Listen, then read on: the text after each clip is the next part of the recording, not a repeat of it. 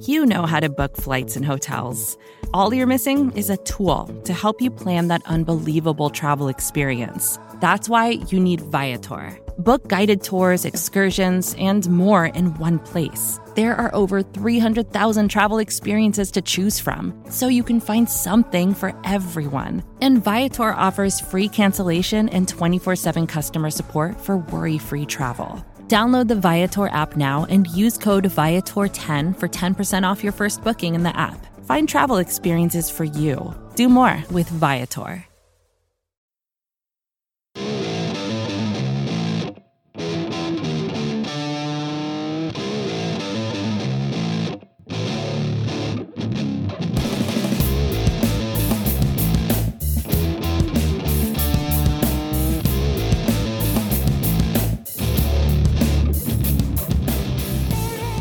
What's up, everybody, and welcome to episode 223 of the Talking Chop podcast. I am your host, Brad Rowland. It is uh, earlier, actually, than we normally record on a Sunday afternoon, but this is a pseudo emergency podcast, and joining me to discuss all of the big news from July 4th is Scott Coleman. Hello, sir. Hey, Brad. How you doing? Good to be on. Hope everybody's uh, doing okay out there. Yeah, for sure. We always hope that, but especially right now. And uh, as a word, hopefully I sound all right, but I am not in my normal setup. So if it sounds funny, it's my fault. And uh, we'll get back to our normal uh, microphone led setup next time around. But we wanted to get this podcast out as soon as possible. So here we are. Uh, obviously, the biggest news that hit on the holiday on Saturday is that four, mem- four members of the Braves player pool, uh, two of which are uh, pretty big names, actually. I guess probably two and a half of which with with, with regard to Touki Toussaint. But Freddie Freeman, Freddie Freeman, Will Smith, Touki Toussaint, and Pete Kozma all tested positive for COVID nineteen, according to an announcement by Brian Snitker on Saturday morning. Just to get out in front of this before anybody says anything, um, all four of these guys had to give consent for the Braves to announce this. Um, teams are not allowed to announce positive tests right now unless the player says so. Um, so I saw some of the reactions like, why, they, why is this public information? It's because uh, they told Snitker it was okay to say it. But obviously, Freddie Freeman is, if not the face of the franchise, alongside Ronald Acuna, one of the two faces of the franchise and uh, the best player on the team for quite some time uh, has a fever, actually has symptoms, uh, not feeling great, according to Snitker. And uh, actually, uh, his wife, Chelsea, posted, I believe, on, on Instagram that Freddie's had body aches, headaches, chills, and a high fever in the last couple of days. He, did, he, he actually did test negative originally upon arrival at camp and then positive on Friday. In the last few seconds, actually, since before we recorded, Mark Bowman said that uh, Freddie's feeling quote much stronger today end quote, which is a good sign, obviously. But uh, we'll stop there. We'll definitely talk about the other guys as well. But uh, pretty big news when a top you know 25 player in baseball, uh, to be conservative, tests positive for COVID on the eve of the season. Yeah, it kind of put a damper and really kind of put things in perspective. I know uh, me personally, I was I was downright giddy on Friday. You you know you see the guys back at the field working out, throwing batting practice um, all that. Seems like every, you know, spirits were high. And, and then, of course, there was the league wide testing results where I think out of 3,000 tests, only 1.5% came back positive, which was encouraging. I, I, think most people agreed that was encouraging, especially if they could keep um, the test rates around that level, keep them low, of course, keep everybody healthy. Uh, but then, of course, as you said, Saturday morning comes out that that Freddie and three others had tested positive, and uh, you know, talking to Mike Soroka earlier today, he said it really kind of shook the locker room and put everything in perspective and really just reminded people that, you know, everybody's excited about baseball. I think they're cautiously optimistic that we're going to get a season, but there is this very giant monster in the corner of the room that uh, the players are going to have to deal with. And anytime it's your leader, regardless of who it is, I think it's it's impacts the locker room. But whenever it's Freddie Freeman, he is um, as you said, for you know really the last decade now, has kind of been the man in the high castle in that in that locker room, and and it sounds like he really wasn't doing very well for a couple days. Hopefully, as you alluded to, Bowman said he's feeling better today, and, and hopefully he's able to get some of his strength back. And who knows what this means down the road, couple weeks, whatever. But um, I think anytime you you have a leader of, of Freeman statute um, get sick from this, I, I think it is kind of an eye opener for everybody else around him. For sure, and uh, you mentioned Soroka. Also, Snitker said sort of the same stuff about how this is sort of a reminder to everybody that the, I believe the way that uh, Snitker described it was that it sobers everybody up and uh, reminds them this is a quote real thing we are fighting end quote. So, know, I mean, if they needed a reminder, this is definitely going to be it with regard to Freddie. And apparently, according to all reports, Freddie was doing all the right things and self quarantining, and uh, before all this, was very careful alongside his family. But um, yeah, interesting to uh, see the reactions. And you mentioned the timetable. What we don't know, and what I what I what I, what I kind of refuse to do is to um, speculate too much on timetable right now. Uh, obviously, having symptoms is not ideal. The season is, as we record uh, this, 19 days away. Uh, could Freddie be in the lineup on opening day? Certainly he could. Could he not be? Uh, certainly he could not be. Uh, we'll see. Uh, I, I kind of just don't know. No one knows anything. This is not a normal injury where you can kind of project it out. you just don't know. Um, and by the way, there is protocol in place. We mentioned it a little bit in passing previously, but there's this COVID IL that now exists with no minimum or maximum stay.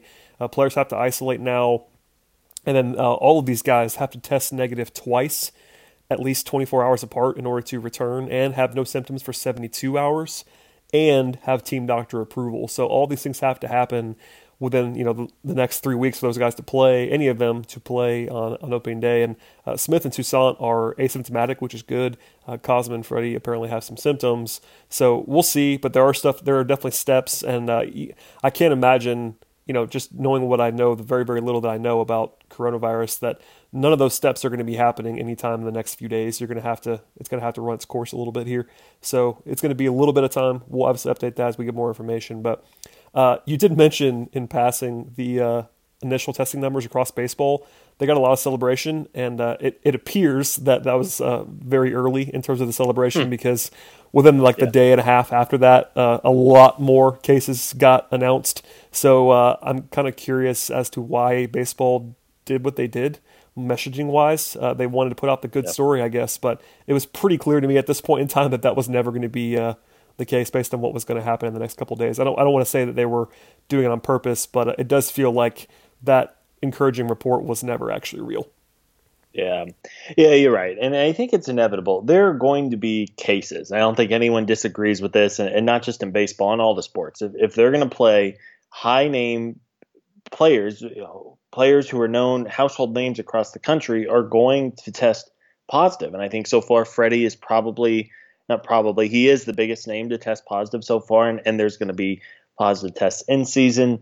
Um, it's it is inevitable that this is going to be a very very real thing. You know, you talked about Will Smith. You and I were talking uh, just before coming on. You know, Will Smith was was one of the the Braves' biggest offseason additions. He gets the three year, four year contract, um, big money, a, a pivotal role as as presumably either the you know the Braves closer slash you know big out getter, which we could argue about which one's the more important title, but you know the Braves are going to count on Will Smith extremely over the next couple years, and and not that this is necessarily something that's going to impact him for years down the road, but at least as far as 2020 goes, you know if, if it wasn't Freddie, I think we'd be talking about Will Smith at length today, and um, you know he is asymptomatic, which is encouraging. He still has to have those those negative tests, as you said. And you hope that he doesn't develop symptoms suddenly, but um, again, it, it's not uh, it's not great. Uh, one thing I I think that uh, is worth pointing out is I think it was uh, maybe the Rangers organization or another organization said that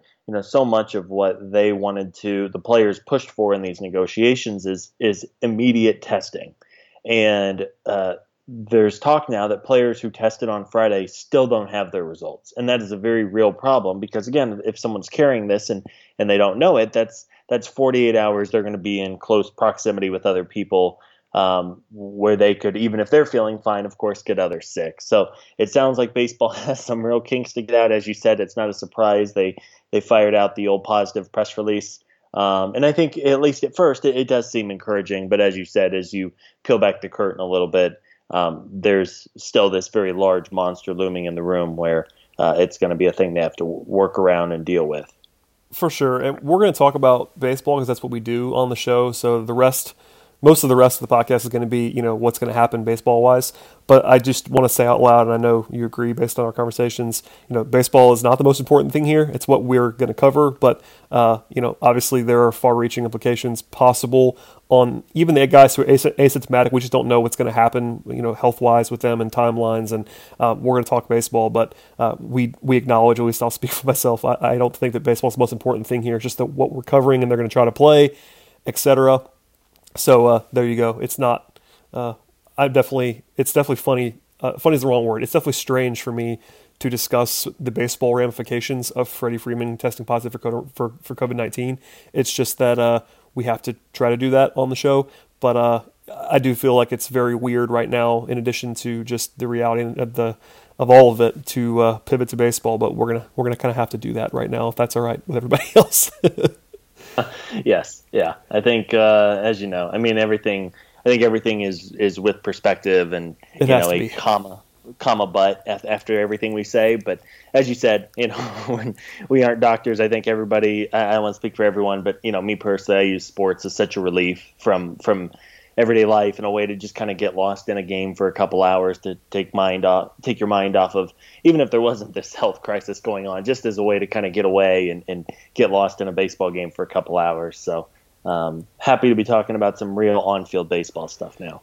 Yep, we're to do that. Um, okay, I guess first on the agenda here uh, is what happens at first base if Freddie was to miss any time. That's been you know a discussion point. I, I know I've seen today. It's not like it was i'm sure for some people it was immediate but you know after a few hours of perspective uh, you know the national sorry uh, the local reporters and stuff have been talking about this and fielding questions. Uh, i know Snitker was asked about it today a little bit.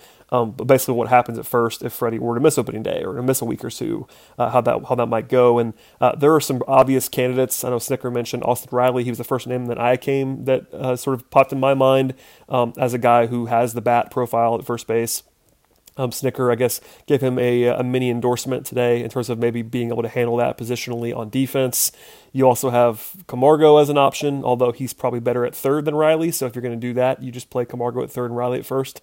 If Riley can handle that, um, Markakis was part of the discussion in my head anyway, because he's he's been the emergency guy there at times when Freddie's been banged up, and then you have Adam Duvall apparently got some mentions today as well. Those are kind of the four on the roster options. I know Culberson was mentioned that's a guy you do not want to play at first base as a full time option. I know there are people that love Charlie Culberson, but I would hope that even they could acknowledge that Charlie's bat is not a first base bat, probably in a real sense, because uh, most of his value comes from being a versatile guy. You don't want to have to play him there full time. Um, and I guess you know some of the non-roster options. Yonder Alonso at one point was a major league first baseman. I'm not sure if he still is at this point in time.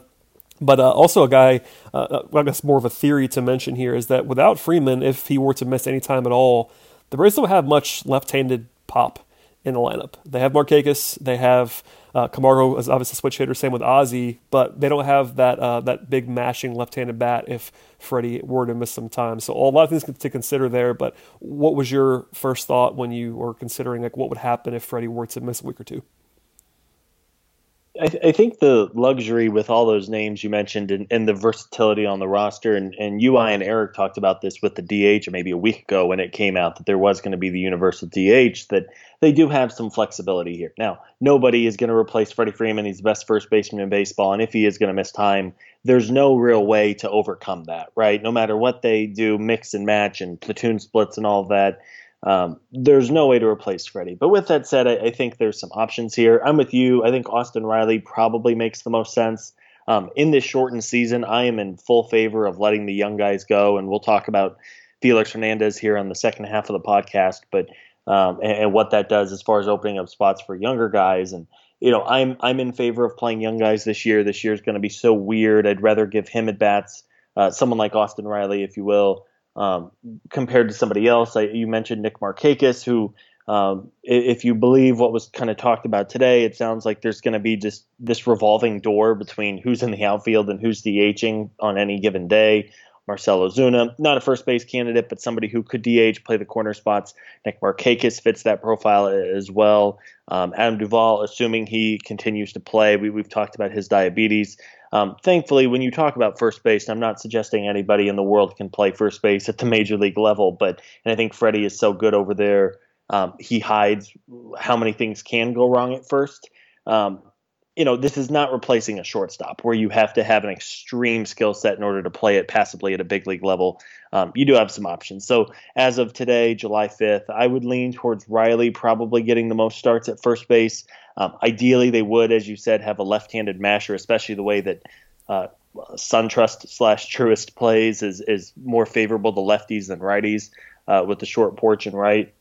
I think ideally you find a left-handed bat, but I'm just not sure um, you know how you realistically could do that. It's funny. Somebody said, "Can we do the Matt Adams trade again uh, and, and, bring him in for a couple weeks?" I, I, don't know off the top of my head where Matt Adams is, but but somebody of that mold. I don't think Yonder Alonso's the answer, but if there was an opportunity to bring in a, a left-handed bat as insurance for Freddie, it wouldn't be the worst thing in the world, even if it's for a week or two or three, and and then you you have him in a backup role. But I guess as of today, to answer your question, I would lean towards Riley getting the most of them with maybe a couple of Markakis starts um, sprinkled in. I agree. I think if you're gonna if you're trying to find a and again just to reiterate, we, we don't know that Freddie will miss any time. Um, if he does miss some time, I think if you if you were trying to find an everyday quote unquote everyday option, it would probably be Riley. I would imagine.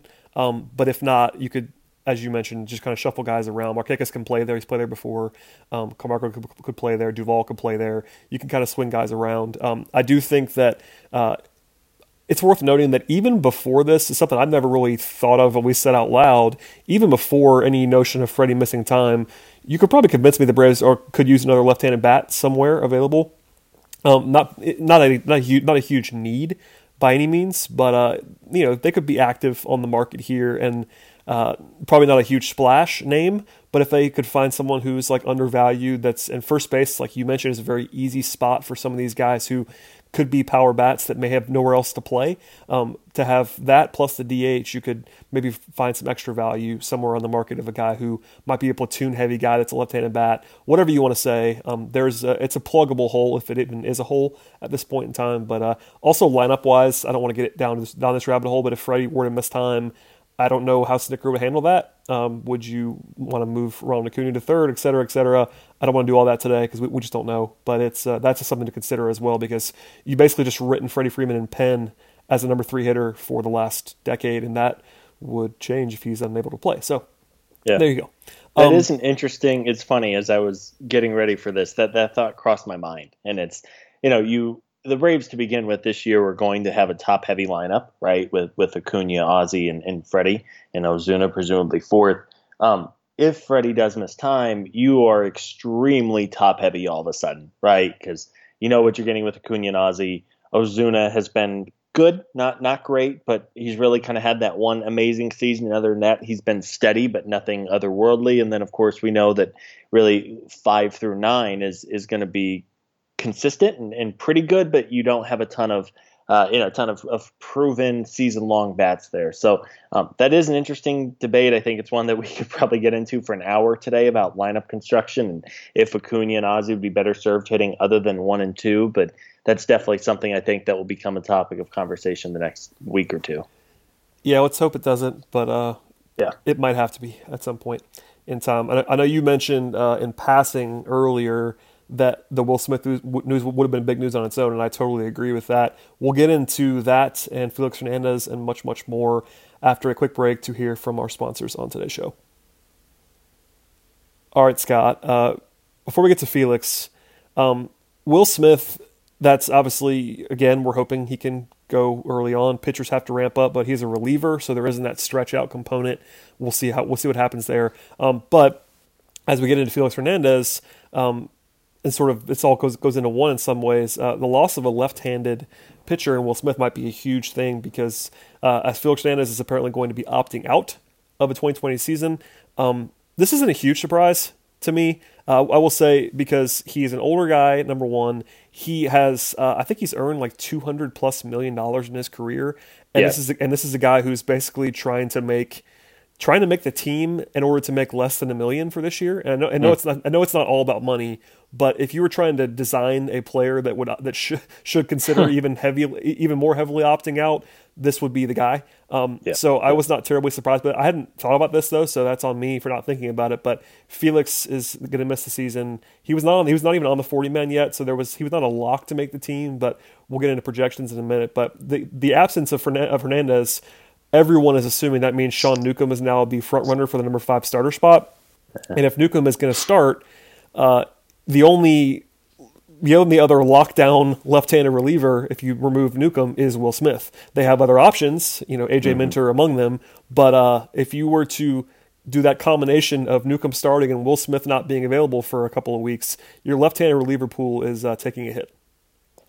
It really is, and, and you're right. I think uh, publicly, Newcomb is presumed the fifth starter, and again, who knows exactly what they're going to do? But you're right. I, I, don't think anybody necessarily is is uh, overly excited at this point that AJ Minter could be your guy to face, uh, you know, Juan Soto, Bryce Harper in the later innings.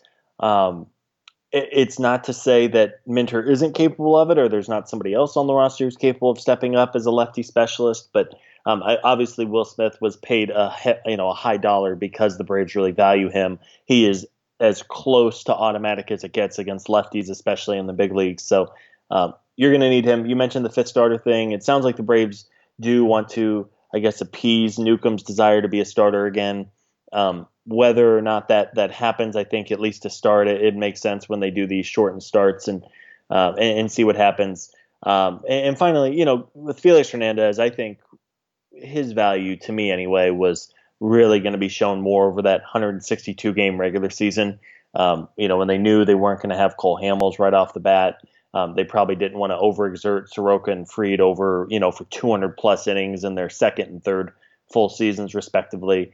Um, I, I, think it also comes down to the numbers game. You mentioned it being a 40 man roster issue. Even with the expanded rosters, I, I just wasn't entirely sure what kind of role Felix was going to have. And uh, he has been pretty bad the last few years. I know he had a couple of nice starts back in March, but again, I went back and looked at those starts, and other than one one game against the Red Sox in which they had maybe half of their regulars out there, um, he was facing the B the B squad of the Orioles, which is which is pretty horrific when you think about what their A squad looks like. Um, and I think the Marlins he might have faced, and again, just not facing he's not facing the rigors of a big league lineup, and um, but I, I, you know, I, I, by all accounts, Felix seemed like a great presence in camp, and uh, seems like a great guy. As you said, he's made two hundred and fifteen million dollars, and it's not all about all about money. But as you said, him, Ryan Zimmerman, those kind of guys who are more than well off financially, not worried about service time. Um, I, don't, I don't blame him one bit for taking the year off and and uh, seeing what comes next for him in another six months or so. Yeah, I wouldn't blame anybody uh, that's I want to mm-hmm. say that very clearly. I would not blame anyone for opting out yeah. of this season, but uh, he is again just in my mind a perfect case case study of someone who probably should have considered it even more than than anyone else would have, and uh, he's making that decision. Um, I'm with you. I, I think the loss of Felix on the field is probably not going to be that big, especially for a team that does have a bunch of young arms.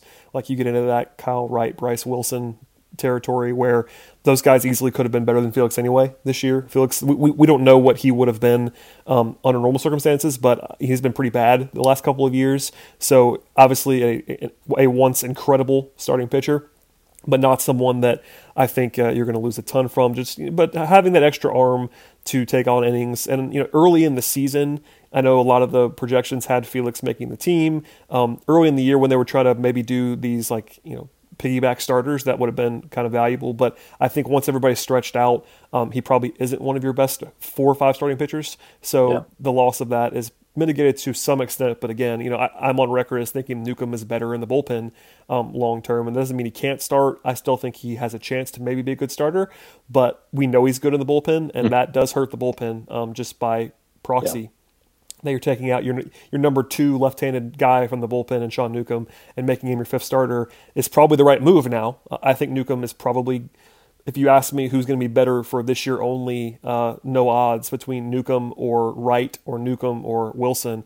I'd probably take Newcomb, but that doesn't mean uh, it's not like it's a loss to your bullpen if nothing else. So Mm-hmm. We'll see what happens there. Uh, obviously, obviously, we're hoping Will Smith's back in the in the mix, and that helps the bullpen quite a bit. But uh, it does rob from a strength to potentially bolster the rotation. It does, and I, I think it's funny you mentioned how uh, Newcomb and being who he is, and I, I, mean the running joke is that you know the year is going to be like 2032, and the Braves are still seeing if Sean Newcomb can be a starter.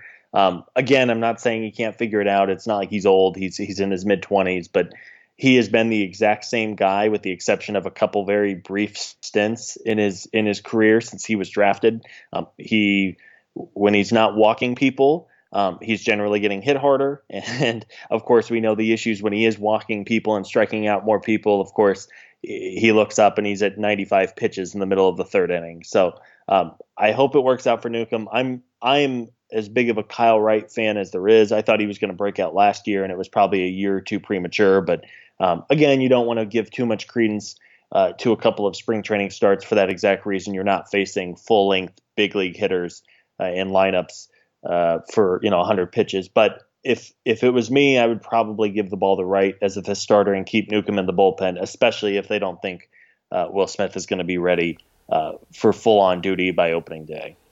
I agree with that. I do think that Newcomb is safer than Wright, but I think Wright's upside is higher. And um, if they see what they need to see from Wright, I would be uh, on board with that. We'll see. Uh, and again, they might use more than five starters at the beginning of the season. You might see some creativity. You might see Wright and Newcomb piggybacking each other. Uh, I, I, don't know how they're going to handle the first couple weeks of the season with that, when, when they had this 30 man roster. Uh, Josh Tomlin could be heavily in the mix during that time as like a second piggyback starter.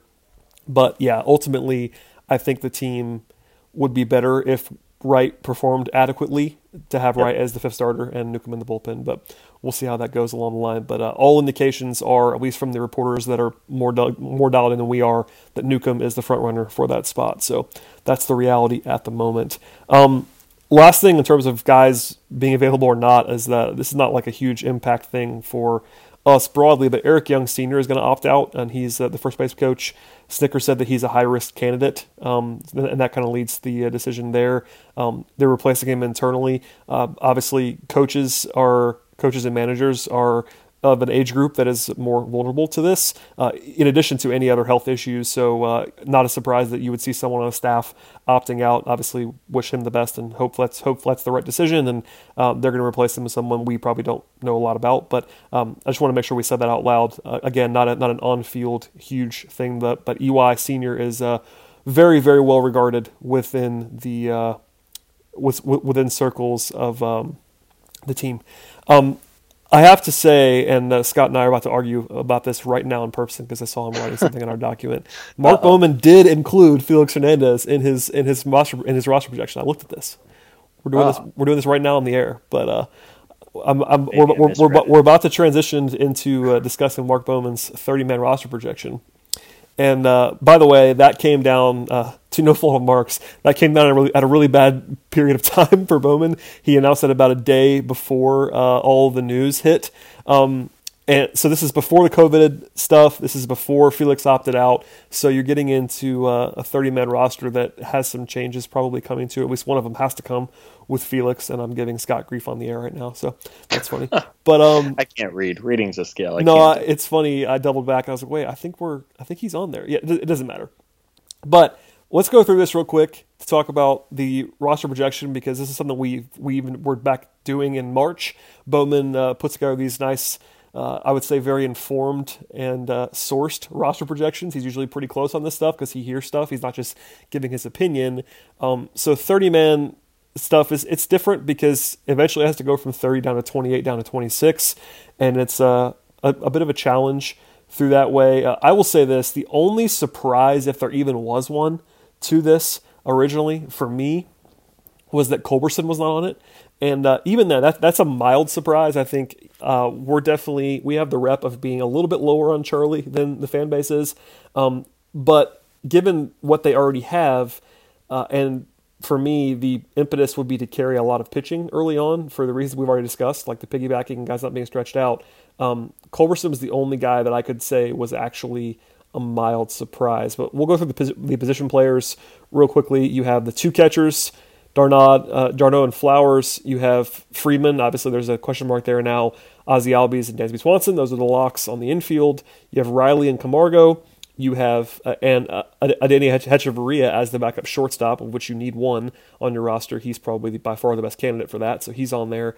And then in the outfield, no surprises: Ronald Acuna, Marcell Ozuna, Ender, um, Adam Duvall, and Nick Markakis. So does that group surprise you at all? I mean, I, I just don't know. Yeah. I, I, guess if you're a Culberson fan, you're arguing for him instead of a pitcher because I, I don't know who you remove from that 13 player position pool.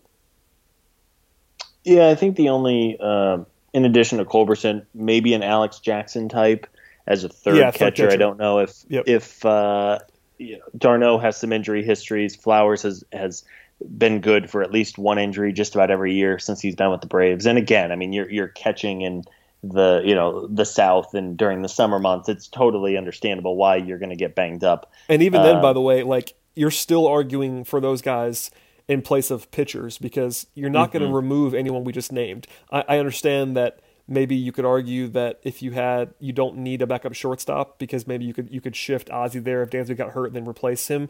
But they're going to carry Hechavarria, I'm pretty sure. I and, and yeah. I would as well. By the way, I would I would certainly endorse having him over Culberson on the roster. Well, and I think you know we we are fans of a National League team, and we're just not super familiar, or, or I guess uh, used to seeing how DHs are utilized. But I had to remind myself too, because you have the DH, there's no need. There's not this situation of you pull your starting pitcher in the fourth inning, and all of a sudden you're burning your bench and yep. you're out of guys. I mean, really, uh, again, you're going to want to rest players a little bit more just because it's not your normal year. But there's there's no pinch hitting you do have the DH available as well to give guys kind of a half day off. They're still hitting, but of course not standing out in the 90 degree temperatures for three hours. Um, so because of that, at first I was a little surprised there weren't there wasn't another hitter on there, but for, for that exact reason, and as you said, pitchers are not going to be stretching out and going 100 pitches right off the bat.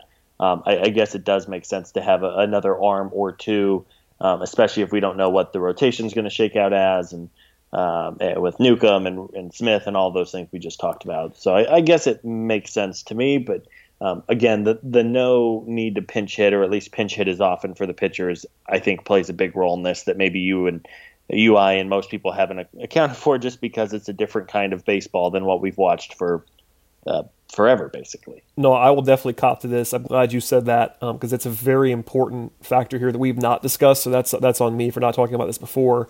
But yeah, I mean, our brains are definitely trained for no, no DH baseball, and you do not need 14 position players if you if you're not pinch hitting. Like, and again, there there'll, there'll be some pinch hitting still. It's not like they're just never going to pinch hit, but yep. the volume goes way down when you remove the pitcher spot. Um, you could still see situations where they're pinch hitting for Ender Inciarte or they're pinch hitting for you know whoever in the lineup that day. If they're starting Ender for defense and you get in high leverage a high leverage spot against a left-handed pitcher and you go to Adam Duvall, that makes a lot of sense.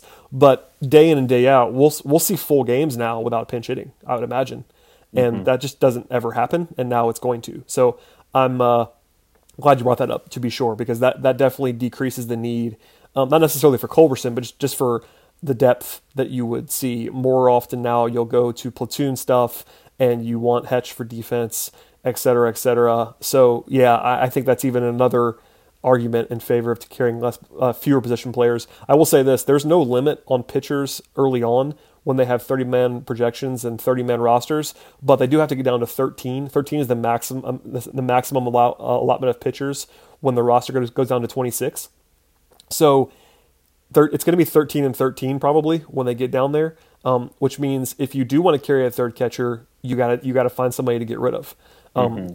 Or if you wanted to carry Culberson, you got to find somebody to get rid of. The third catcher is probably more practical. Frankly, I know Culberson's the emergency guy, but I don't know what's going to happen there. Um, we'll see. I do think that they're basically, barring injury and barring like somebody just falling apart in the next three weeks, there really are 12 locks and maybe Hechavarria I, I don't see them in this world where there's no AAA baseball. There's no reason for them to not have Riley on the roster now. Like yeah, there's no reason yeah. to have to not have Camargo on the roster now. I just don't know. Yeah, I mean, I'm with you. No, I, am with you. I think I think the pitchers have a little more fluctuation just because you don't know. I mean, we have Darren O'Day here locked in, or, or maybe not locked in, but penciled in, and, and of course there's there's major health questions with him, and and a couple others. But no, I think the position players are a little more set in stone. And um, and again, just because this is the you know the 30 man roster, it's I mean injuries are going to happen, non COVID injuries are yep. going to happen. Um, you know somebody's going to hit the DL, and then you and then you do have if if uh, Ender Inciarte gets hurt for the third time in four years, you have that that option to bring up one of your outfield prospects. So it's um, you know it's everything like this is it's so out of out of I guess, uh, unusual, if you will, with everything going on, and and then you almost forget. Oh yeah, you can make a regular roster move if you have to make right. one. It's not it's not uh it's not like they have to roll these thirty guys out regardless for for a month until the roster shrink down. Yeah, uh, let's get into pitching now because that's a, that's a good transition point. Um, there are a bunch of locks on here. Um, originally, Bowman's projection had 17 pitchers. That did include Felix Hernandez, who we can obviously cross off at this point in time. But you have Soroka, you have Fried, you have Hamels, you have Foltynewicz. Those guys are absolute locks. You have Will Smith, who, if healthy, is a lock. Mark Mark Melancon, Shane Greene. Um, you have Martin, you have Luke Jackson, you have Darren O'Day. Those guys all seem to be locks if they are healthy. Um, you get into Sean Newcomb, another lock if, he, if healthy. Um, and then you get into a little bit of gray area. So I just named 1, 2, 3, 4, 5, 6, 7, 8, 9, 10, 11 guys that I think are absolute locks. Then you get into either Kyle Wright or Josh Tomlin or Bryce Wilson or two of those three or all three. Someone like that is going to be on the roster as a long man slash sixth starter type, especially early on in the season. Uh, and then you get into your other straight bullpen candidates, your AJ Minters, your Jacob Webbs. Uh, Touki was on uh, Bowman's projection. That, that, was that's what that's who Bowman went with was Minter, Webb, and Touki as his final three, alongside Tomlin, Newcomb, and Wright and Felix. Um, and then you get into the other crop, which is like you know you have Bryce Wilson, you have Chad Sobotka. Patrick Weigel, Grant Dayton as a lefty could be interesting now if Newcomb is going to be in the rotation. You might want another left-hander. Um, that's kind of it, and that I saw I know people want people want the Braves to carry Christian Pache. That's not going to happen, I don't think, early on. But uh, I don't know. I mean, without Felix, I would probably change Bowman's projection and add in Wilson to start with because yeah. you want another starter to maybe do some piggybacking. Otherwise, the rest of his projection holds up, provided that Smith and Touki can be there, and we're going to assume for this exercise that they can be. But obviously, those are uh, question marks right now.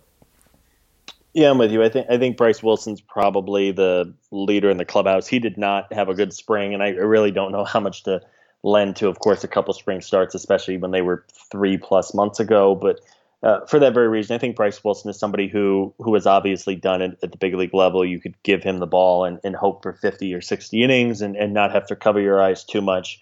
Um, side note: Mike Soroka with the beard is a good look. He went from looking like 18 years old he does and look lost older. at yeah. like a at a mall to to being like you know he's he's a good looking kid now. So um, anyway, I noticed the beard in an interview. I thought he looked good. He does um, look older, yes. But no, I think again, health assuming you do have a couple of guys who have had some, uh, you know, Chris Martin of course, in the playoffs, and he had some injury things with the Rangers and Darren O'Day, who we just talked about. So inevitably, there's going to be some fluctuations with bullpens. That's why the Braves and so many others load up on relievers because they know, especially over a full season, you're going to have guys get hurt, you're going to have ups, you're going to have downs. Um, but it, it is an opportunity for some of these guys who probably would have been left out on the original opening day roster a few months ago. The AJ Minters, Grant Dayton, who you mentioned. Um, I, I, think it's an opportunity for them to step up and, and fill a role because you have the three batter minimum. I think it's going to be a little bit more difficult to justify carrying somebody like Grant Dayton. But again, if, if Newcomb's in your rotation, you're just not sure about Will Smith, maybe a guy like him or, or AJ Minter, who probably has a little bit of a leg up just because of the things he's done a couple years ago. Um, it, it, gives you some options. Maybe not the best options in the world, but again, um, hopefully, in theory, these are not guys you're going to be counting on to lock down your eighth and ninth innings regularly. Right, and eventually you got to get down to 13. And if if the Braves have good health, which is obviously obviously a big if, you get to 11 or 12 really fast in terms of pitchers uh, of guys who we know will be there. Like your bullpen, yeah. uh, your better bullpen guys are established. You know, your Smith, Melancon, Greene, Martin, Luke Jackson and maybe O'Day. Uh, those guys are very established, will be their bullpen pieces unless they just fall apart or get hurt. So we'll see what happens. There are some decisions to be made. Um, this is a note that goes for both Josh Tomlin and and Charlie Culberson. There is some monetary concern. I don't I don't know how much of a monetary concern. That's a question for Liberty Media, but especially on, on with regard to Culberson, those guys are not on the 40 man right now, which means they, they're not guaranteed any money at the moment. So if they don't think especially for Culberson. I think Bowman mentioned this as well. If the Braves didn't think that Culberson was going to be on their final 26 man roster, um, they have a reason not to carry him with 30 because if they carry him with 30, they got to pay him um, and put him on the 40 man, do all that stuff, give, give him a real contract that's going to guarantee him guarantee him some money. Um, and honestly, I don't I don't see Culberson as being on the 26 man roster unless there's an injury. Obviously, there's a lot that, that could happen between now and then, but if they only carry you know 13 position players, which is seems to be likely to me. Uh, there's there's monetary reasons as well as performance reasons to uh, not consider guys like Tomlin and guys like Culberson who are not on the 40 man. That was also the case for Felix, by the way, who's not on the not, not around anymore. But those are the three guys that were that are really not on the 40 man roster that were really projecting to be in the mix. So subtract, subtract one of them, but there are still two left. And if they care about money, and owners always care about money more than we want more than we want them to, that's a consideration as well. Yeah, and I think too because they know they have the the roster cuts coming pretty quick. I don't have the dates in front of me when they go. It's like every two weeks, I, I think. Yeah. From yeah. 30 to 28 and then 28 to 26. Yeah, well, and then the 40 man roster thing too is is significant because yep. as the Braves have gotten better, they have naturally now you compare what their 40 man roster looks like, the depth of it today versus what it was two or three years ago, and it's it's night and day different. And I think that's that's a sign of a good uh, deep ball club when you don't just have a good 26 man roster, you have a good 40 man. You feel like most guys, other than a prospect or two who might be on there for uh, service time reasons, uh, you want to have really close to 40 players who you could, in theory, throw out there any given night and, and feel pretty confident with. So, um, again, this is all, as you said, this is kind of more of a numbers and financial game stuff that maybe your your casual fan doesn't necessarily think about. But uh, uh, nonetheless, I would hope that a couple hundred thousand dollars. Again, it's not my money. I'm not writing the check, but I would hope that isn't the difference between a player making the roster yeah, or not. Me but, too. Um, but again, it is something that is is a real part of it. And if if they feel a player is the best uh, person to go with, I would hope that a few hundred thousand dollars, if it is one of these guys, would be the determining factor. But again, it's not our uh, it's not our call. I, would agree, and uh, I would hope it would be nothing more than a tiebreaker. For instance, if you were trying to compare Culberson to Hechavarria uh, yeah. and thought those guys were really really close, maybe you just go with the guy who's already making the money. I don't know. But yeah, I just somebody mentioned. I think it was Bowman. Somebody mentioned that was a consideration. I was like, well, that, that does make some sense. I mean, especially after all the machinations between ownership and the players, that uh, ownership may be able to save another half million dollars, something like that. That probably is not a uh, a non-zero concern for them. Okay, uh, that's probably enough on the roster stuff for now. We'll obviously have more opening day again, 19 days away, and hopefully less uh, less negative news between now and then would be good. But we obviously can't dictate that. Um, yeah last thing before we get out of here, uh, and we'll spend very little time on this for right now, but there was an associated uh, an Associated Press report that came out on Saturday that the Braves quote gave no indication they are willing to consider a name change end quote. That comes after the Washington professional football team and the Cleveland Indians announced that they're hmm. looking into changing their names. Uh, obviously, the Washington one has been in the news forever, and it seems like they're probably going to do that. The Indians, a little bit less so. Um, Chief Wahoo was not a good thing, and they got rid of that, which was good. But uh, those those teams are probably going to change their names. The Braves have not, at least at least that I've seen, gotten too much heat on the name of the team. Um, it's gotten more focused on the chop, which they've been quiet on, by the way, conspicuously so since the uproar back in October. The Braves went kind of silent on the chop stuff since October. Um, the statement that the team put out through the AP says that the team is, uh, quote, honors, supports, and values the Native American community, and that will never change, end quote. I have uh, no other buzz on that. I just wanted to hmm. make, make, sure, make sure people knew that that report did happen. It, it, it, was not announced by the team. It's one of those team statements that was not actually announced by the team. It was like given to the AP because I'm sure the AP asked for it. The, the, the team kind of got, went out of its way to not announce anything about this. Hmm. um, yeah. But I just wanted to say that's that's out there. I know there was lots of at least people asking whether the Braves would get lumped in with Washington and Cleveland on this, and it seems like they're not going to change the name. The chop um, won't be an issue this year because there's no fans. So maybe that maybe the, maybe they're just hoping it'll go away on its own. I don't know how that's going to go, but uh, yeah. I wanted to make sure we we mentioned that because it, it, was news that happened on Saturday.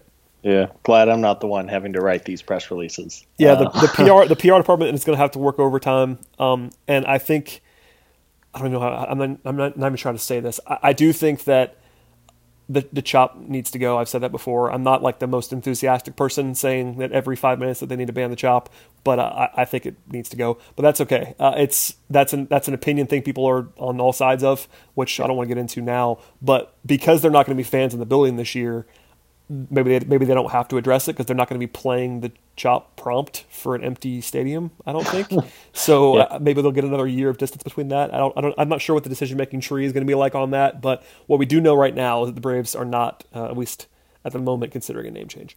Yeah, I'm glad I don't have to make the decision. I think you are too. It's it's yes, uh, you know, again, it's it's kind of hard to. It's a losing battle because no matter what, if you're in favor of a change or getting rid of the chop, or if you're in favor of keeping it as it is and, and doing the chop every five minutes, it you're not changing anyone's opinion on this. I think it's one of those things you might as well just yell at the wall in your bedroom because it's going to have the same result as yelling with somebody who has the different mindset of you. So, um, yeah, I, again, it's it's a it's a sticky situation, and and um, I'm as I said, I'm glad I, I don't work in the Braves PR department because that is something that will, uh, regardless of what ultimately happens, is something that's not going to be a, a lot of fun to deal with. Right, and like I said, I've not heard anything really of, of, substance on the Braves changing their name even before this, but they at least felt that it was enough to issue a statement to the AP. So somebody asked them, and they uh, they responded. So we're passing yeah. it along. Um, last thing, the minor league season officially got canceled this week, which is not a big surprise. Uh, we knew that was coming for a long, long time. In fact, live on the podcast last time around with Eric and I, um, the report came out about players maybe going to indie ball and playing, and I had Eric re- react in live real time. Um, I have nothing to add other than that that also came down this week, a few days ago, that the minor league season was canceled, which was just a foregone conclusion for the last, I don't know, two plus months, I would say. But uh, yeah. any thoughts on the cancellation of the minor league season? And we, we have already gone through the machinations of the taxi squad and all that stuff. But now yeah. it is official: no baseball beyond the majors. It's a bummer, just because so many small towns are, are so passionate and support uh, minor league ball so so so well. Um, I forget who said it, but you know, I said it's it's one of the few places where you have absolutely no idea who the person is in front of you, and you have dozens of kids and, and really adults for that matter lining up to get their autograph, right? Um, so it, it is a bummer. Hopefully next year they're able to have some kind of a season, um, but it is a shame. And hopefully um, the players who are not on the taxi squad, of course, are able to continue working out. And maybe they go to indie ball. Maybe they just work out with some buddies at their local high school. But um, it is a shame. But it did feel it did feel inevitable. Yeah, that's well said. I, have never been. Uh, obviously, we have uh, Eric and the crew that dive into the minor league stuff, and I I, I feel for them because they invest in an inordinate amount of time in watching and scouting and just enjoying minor league baseball in a way that I kind of never have, frankly. I, I keep an eye on it because I need to for this podcast and other things. Um, I've not ever been that guy, but I can even appreciate like just going to the ballpark. I've, you know, I, I go to Gwinnett a few times a year just because it's pretty close to me and enjoy it. And it's, uh, it's sort of a simplest form kind of thing. Like if you just love baseball and kind of just baseball itself, you can go to a ballpark and obviously there's always the wacky promotions, stuff like that to get you through the night. But, um, if you just if people just love going to baseball games, that's going to be a loss uh, in a big way to communities. So I feel for everybody that's invested in that. Hopefully that's going to be back in 2021. Uh, and yeah, we'll leave it there for now. Um, yeah, I mean, other than that, the baseball schedule is apparently at least there's a report out there that it's going to probably come out on Monday. We're recording this Sunday afternoon. Get ready, yeah, yeah. So that's going to happen in the next couple of days, if not tomorrow. Um, you know, because we kind of know who they're going to play already, I'm not sure that's a huge landmark event that's worthy of an emergency podcast because we, we already know that it's going to be 40 games against the NL East and 20 games against the AL East. Um, but the order will come out and we'll know what it is. We'll know when we'll, we'll know when and, and how the Braves are opening the season, probably on the 24th of July if it happens. And again, fingers crossed that baseball occurs. We're almost uh, what less than three weeks away now. We're getting there. Um, any final thoughts on the show today, Scott? We, have covered lots of ground, and uh, I will say July Fourth was not supposed to be uh, all of that news. I was not planning to do like a like a pseudo emergency show on the day the day after July Fourth, but the Braves had uh, three or four major news stories on a federal holiday. So there you go. Yeah, Yeah, no. Usually it's uh, somebody pointed out this weekend would have been it's a real shame, especially for you and people who live in the Atlanta area, because I think the Angels and Mike Trout were supposed to be in Atlanta for the Fourth of July weekend, yes. which would have been, uh, I mean, just you know to see him in person play is really pretty cool, and obviously a guy being on the you know AL West team, somebody who you just don't see a whole lot in person, especially again if you're in the Atlanta area. So, um, but you're right, a little unconventional. Um, let's let's uh, here we'll close on this five dollar gentleman's bet. oh. Because you were a betting man. Who are the Braves opening up with? I'm going to say it's not. Pick, it's not the Nationals, by the way. We know that it is not the Nationals. I'm going to say they're going to open with the uh, Miami Marlins. Is my uh, is my very insider? I have no insight. Uh, is my complete guess. Okay, so if you say the Marlins, I am choosing between the Mets and the Phillies. Probably. I mean, I guess they could do an interleague. I mean, they, they could. They could. I'm just saying, if you picked an interleague, yeah. I would make fun of you because the, the odds are not in your favor. Um, right. Yeah. Playing the odds. Yeah, and it's not the Yankees either because they're opening with the Nats. Um, yeah. I will say the New York Metropolitans. There you go. I have no inside information, nor does this matter whatsoever. but uh, we will settle on this no. whenever uh, in a post-COVID world we will I'll send you. Well, I don't know. We'll maybe meet up and have a meal, and I'll buy it. There you go. Um, yeah, yeah. Whenever we get back to uh, SunTrust Less Truist, the winner will buy, or the winner gets a beer or something like that, or I'll, I'll, I'll buy, I'll buy, I'll buy you something at Chase Field when I come out to uh, when I come out to Arizona next time. Yeah. Um, yeah. I, I don't know. We'll see. And again, I think there's some planning purposes stuff, but unfortunately, you know, the big thing about the schedule released in baseball is usually like planning out your trips, and no one's going to yep. go to these games. Yeah, so. Uh, maybe you could, I don't even know what you would use it for. Like off days, maybe knowing when off days are will be a big thing for planning yeah. purposes. Um, yeah. That'll help me. I know that because you know I, I cover other sports as well, so it helps me to know when the Braves are on and when they're not. But sure. other than that, I got nothing for you on on schedule landmarks. I am interested to see one of the things, not to go too deep on scheduling, but I am interested. You know, generally, they I think two years ago they implemented these new day game rules where if you were going to be um, in a different time zone, you had to play a day game that day. Yeah. Um, if, if within, uh, you know, if, if you were in a series in the city on Wednesday and then you were playing the next day in a different time zone, you had to play a day game on Wednesday for the most part. There were a couple exceptions. Yeah, I would imagine baseball will try to play as many day games as they can just to get players out of cities as quick as they can. So they, you know, it's it's probably six less hours they're sitting around in a you know in hotels and clubhouses and all that. But um, it, it, will be interesting to see if it's any different than prior years or if it's just well, you know, it's going to be the middle of July or you know middle of August in Atlanta. If we can avoid playing at one in the afternoon, we should probably do it. Yeah, that that's a good point. But on the, on the flip side of that, and I, I, saw some people discussing this. I think it might have been I can't remember who it was, but um, there was a fan asking a writer, I think it was, about you know why wouldn't they do more day games for some reason, and the the, the response was, well, you know, with no crowds, TV is even as is even more oh, important yeah. to the bottom mm. line. Um, so they're going to want ratings. That means uh, as many night games as possible too. So there's yeah. there's That's the back there's the back and forth there, especially during the week. I think yeah. you will see uh, as few day games as possible because TV is going to be everything right now in terms of revenue. They don't have any other way to make money. So, well, and, uh, especially uh, this year compared to others. I mean, you're going to have. I mean, on top of just not having fans, I think people are just so desperate and hungry to watch to watch sports on TV. You're absolutely yep. right. I, I, didn't think about that. So. No, it, it's going to be all sides. I mean, that's one of the things that baseball um, sort of forfeited a bit of, maybe just a few weeks of, by delaying as long as they did, and that was all ownership. And by the way, Rob Manfred embarrassed himself again this week, which we could have done a, a segment on uh, when he basically said the quiet part out loud about how they wanted to uh, have 60 games the whole time. Mm. That was yeah. an insane. Con- was an insane quote that he gave, literally on the record. It's like, what are you doing? Uh, um, anyway, uh, part of that was part of the like the fever pitch of being angry about baseball was that they were giving up prime real estate where it would have been them and nothing else for mm-hmm. all of July on TV. Uh, granted, there isn't always huge crossover between baseball and basketball and maybe even hockey fans, but basketball comes back like the week after baseball now. So yeah. whatever head start they have, it's now it's a week instead of maybe a month. And uh, and, the basketball games probably have a little bit more weight to them, given that they are playoff games in a hurry. So I don't know. It's back and forth. Obviously, the, the fan bases do not cross over all that much, but for me, they do. So uh, hmm. I have to watch both, and hopefully, they'll all cooperate with me. But yeah, alas, there it's we are. It's a good problem to have after no sports since uh, yeah. We're hoping that's mid March. We're, we're hoping it still happens. I mean, yeah. I know you'll be excited to watch playoff hockey when it arrives. So yep, yeah, no, I mean, I, seriously, there's sound like nothing sounds better right now than having like a game on TV and a game, a different game on an iPad and a different game on a laptop, or you know, maybe bring down another TV from wherever. And yeah, that the idea of that still a, a ways to go, but fingers crossed, and with a little bit of luck, uh, we'll be in that situation. Yep, for sure. All right, well, Scott, this was fun uh, in the way that it possibly could be. I think fun's probably not the best word for it, but it was good to talk baseball for most of this podcast.